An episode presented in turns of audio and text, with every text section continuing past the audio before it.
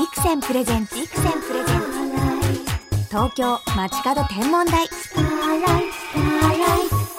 篠原智恵がお送りしています。ビクセンプレゼンツ東京街角天文台。本日も素敵な空ゲストにお越しいただきました。宇宙ライターの林公夫さんです。よろしくお願いします。よろしくお願いします。林さんは20年以上にわたり宇宙飛行士へのインタビューや NASA のロケットの打ち上げなどの取材に携わってきた宇宙ライター。あの、毛利守さんや野口聡一さん、古川聡さんらと共同で書籍を執筆されたこともあるという宇宙に最も近い空ライターなんですよね。ありがとうございます。私、あの、その、はい。空ライターがはい。女性なんだということにもびっくりしたんですけれども、はい。結構そういう宇宙のこと携わってる方男性っていうイメージがあるんですがそんなことないんそうですか？ですね。最初に記者会見とか行った時には、うん。あのこう専門的な知識のある、ええ。やっぱり男性とかテクニカルライターみたいな方が多くて、ええ。ちょっと浮いてたかもしれないですね。でも はい。そうすると宇宙飛行士さんに、あ女性だみたいな感じでスペシャルに聞けるそうですね。まあ、うん。もともとは私、あの、子供の団体である日本宇宙少年団というところで編集をしていたので、ええ子供たちと一緒に宇宙飛行士さんの取材に行くことが多かったんですね。ですからそういう点で、まあ、ちょっと親しみを抱いていただけたかなとは思います。でもその宇宙に最初に興味を持ったきっかけっていうのは何だったんですか、あの実はこの仕事に就くまでほとんど宇宙には興味を持っていなかったんですね。そうだったんですね、はい、本当にお恥ずかしいながらということなんですけれども、ええ。はい。じゃあどういう縁えでえこの宇宙ライターというはい職業に就かれたんですか、はい、実は大学を卒業してから編集職に就きたくって出版社とか受けたんですけれども、全部落ちてしまって、え。まあ、フリーペーパーのようなところに営業職として入ったんですね。はい。でもなんとかこう編集の仕事とか取材をして記事を書く仕事がしたいなと思っていたところ、あのたまたまそこの先ほど話に出た日本宇宙少年団というはい。団体を作ったばかりなので、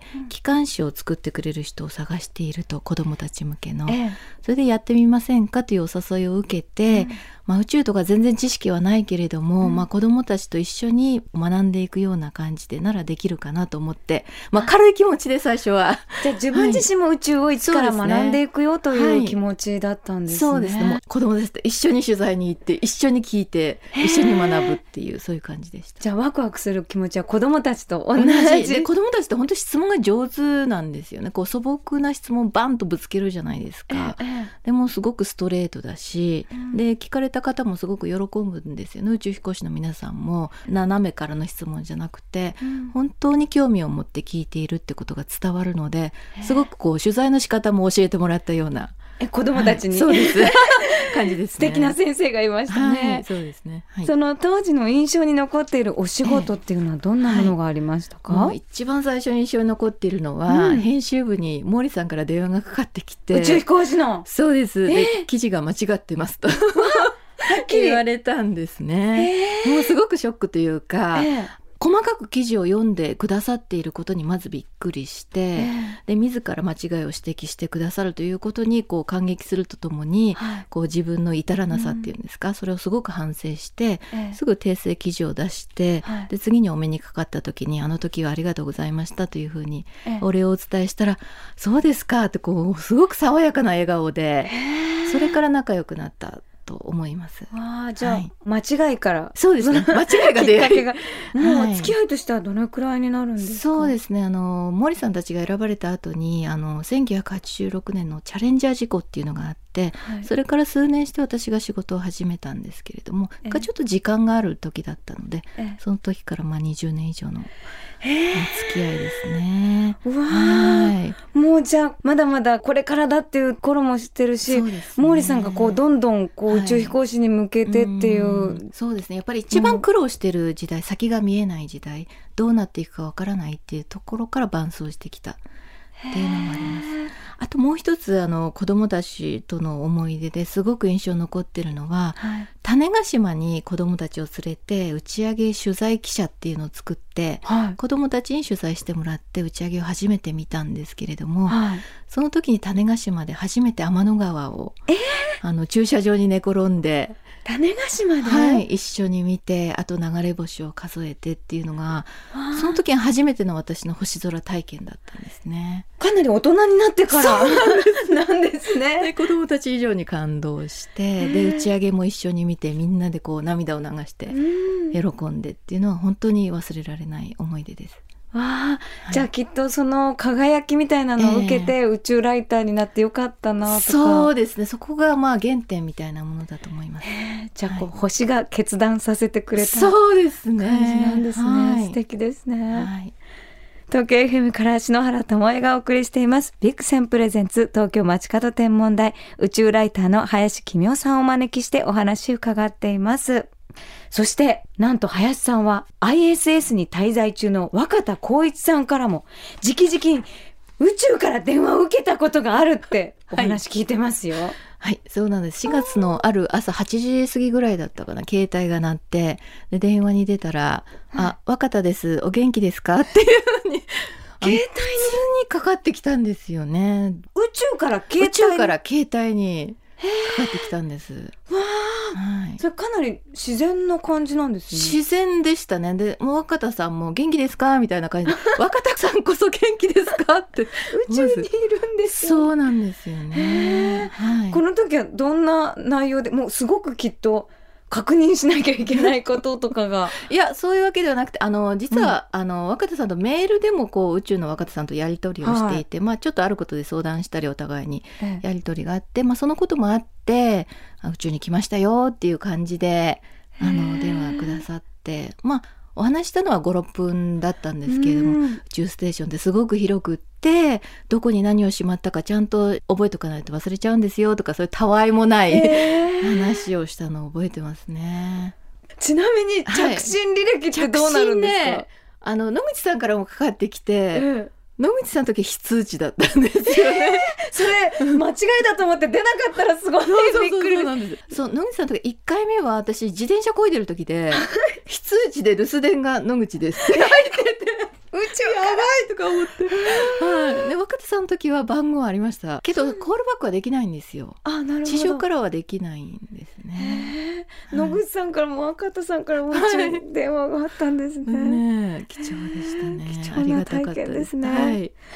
ちなみに、はい。あの日本人初の国際宇宙ステーション船長を務められて、若田光一さんはい。大変話題になっておりましたけれども若田さんってどんな方なんですか？そうですね。若田さんってもう本当になんていうか自分はものすごい努力家なんですけれども相手をもう丸ごと受け入れてくれる弱みもこう全部さらけ出しても受け入れてくれるようなええ。そういう懐の深い方であると同時にうん。私が一番取材してて印象に残ってるのはやっぱ今このひととき目の前にいる人との一瞬をすごく大事にしているそれが子供であってもどんな人であっても、もう二度とその人と巡り合えるかどうかわからないので出会えてよかったと思えるように今を大事にしてますっていう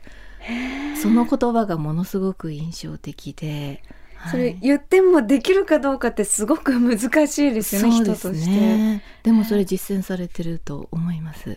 宇宙飛行士の方ってこうはい技術もこうさることながら人間力が強い方が多そうでいですよすねね。。だから決して粛させないとか緊張させないとか、相手をリラックスしていい時間を過ごせるように能力を発揮できるようにそういう空気を作ってくださるそういうところが素晴らしいと思いますね。世界中でもはい。宇宙飛行士の方活躍されてますけど、はい、日本人ならではのええはい。宇宙飛行士に選ばれるはい、理由って何だと思いますか？そうですね。たまたまあの若田さんの打ち上げにあの昨年の11月にロシアに取材に行ったんですけれども、その時打ち上げ数日前の記者会見でえ同じチームのロシア人とアメリカ人の方に「若田さんってどんな船長ですか?」ってえええ聞いたんですよね。そうしたら人間としても素晴らしいし友達としても尊敬できるとパーフェクトコマンダーだっていう言い方をロシア人の方がまずしてでアメリカ人の方は、うん彼はグレートワーカーだって言ったんですね。グレートもうそれ最高級の褒め言葉ね。だから指示をするだけじゃなくて自分も自らこう働いてこう背中を見せるっていうんですかね一緒にやろうよっていうその和を重んじるっていうのがすごく日本人らしいと思います。だからこそ、うん。本当にこうやって選ばれてそうですね。船長として活躍できた、はい、やっぱ信頼を得てる世界中の宇宙飛行士だけじゃなくて訓練官もそうだしエンジニアもそうだしこう若田のためなら一肌脱ぐっていう人が世界中にいるっていう。そこが素晴らしいと思いますし日本人らしさかなと思いますね。でもご本人は、はい、こう若田さんで有名なのは自分たちは宇宙飛行士なんだけど課長なんだっていうふうにですよ、ね、中間管理職なんだっていうふうにおっしゃってますよね。はい、そうですねあのある時若田さんと話していて自分たち宇宙飛行士ってすごく特別な存在に見られるのが違和感があると。うんでも実際は宇宙にいても地上のちゃんと決めるあのマネジメントみたいな人がいて自分たちはこう現場を仕切ってる課長みたいなものなんですよと。でだから上からの指示に従いいろんな部署とこう調整をして、うん、船長だったらこう部下の宇宙飛行士を使う中間管理職なんですよと。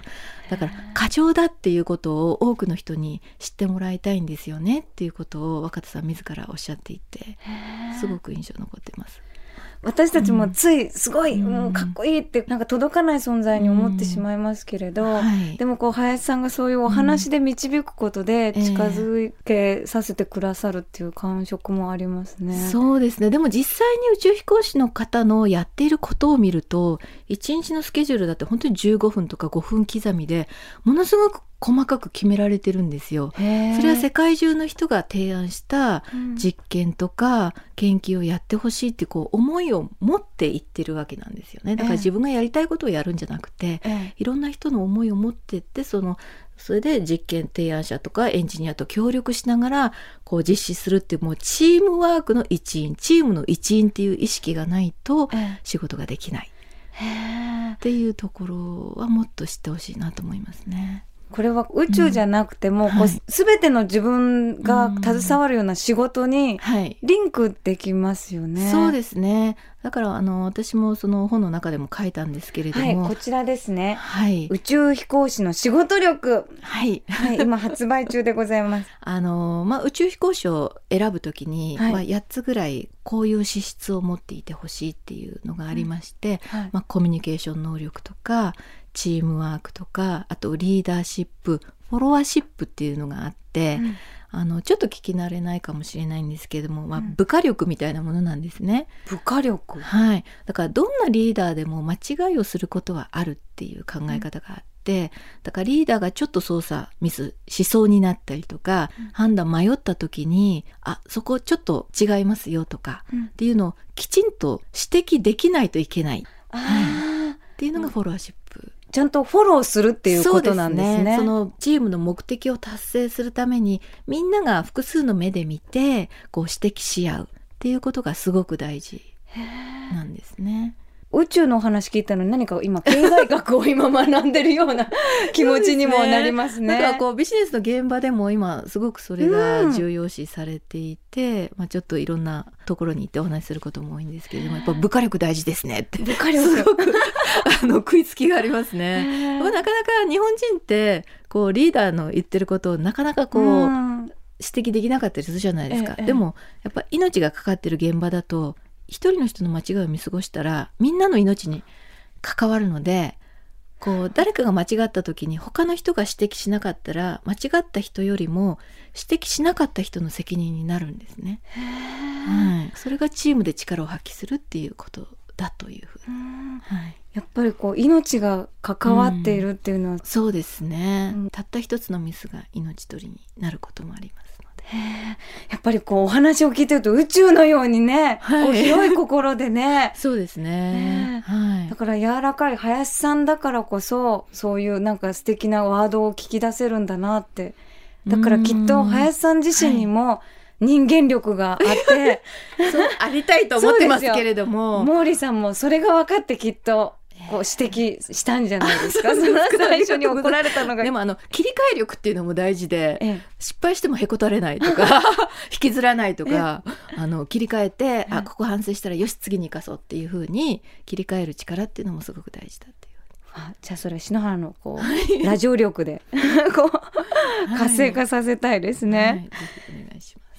先ほど若田さんのロケット打ち上げでロシアに行ったっておっしゃってましたけども、はい、NASA とロシアの違いってあるんですか、はい、そうですね。あの、若田さんの打ち上げは私、スペースシャトル、NASA、アメリカと、ロシアはカザフスタン共和国から打ち上げるんですけれども、はい、そこから打ち上がるソユーズロケットと両方見てるんですけれども、ええ、全く違うんですね。で NASA はたまたまの記者席じゃなくて VIP 席で見せていただいたんですがその打ち上げ前に国歌斉唱したりですね、え、みんなでカウントダウンをしたりカウントダウンクロックで54321、0みたいな感じでうわーーっ とこう盛り上がって知らない人をこう抱き合ったりして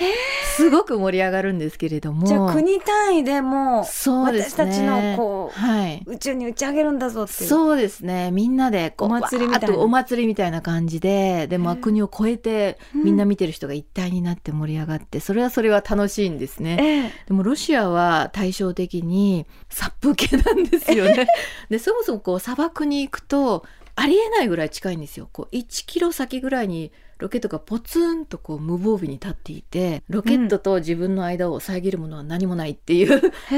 感じで対照的ですね。そうですね。でカウントダウンもほとんどなくていつ打ち上がるんだろうっていう時にいきなりパタンとこう支えが倒れてうわーっと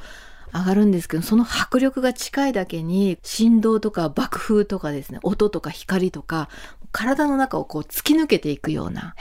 もう包まれるっていうかそれはものすごい迫力で。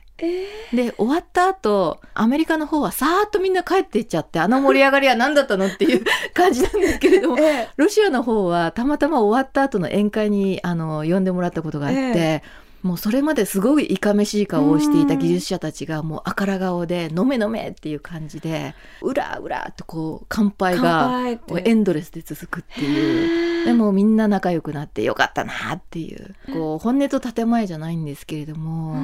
だからロシアってすごく面白いなってその時にすごく思いました。その両方見てないと違いも分かりませんもんね、うん、そうですね。どちらも面白い良さがあると思うんですけれどもこうとっつき悪いだけにロシアはこう深く入っていくとディープで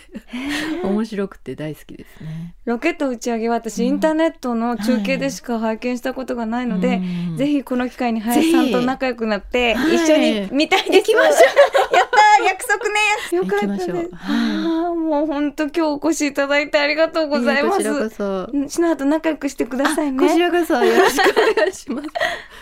さて、林公夫さんとお話ししてきましたが、まだまだお聞きしたいことがたくさんありますので、来週もまた、この東京街角天文台にお越しいただけますか？はい。喜んでぜひお願いします。来週もよろしくお願いします。本日のゲスト、宇宙ライターの林公夫さんでした。ありがとうございました。ありがとうございました。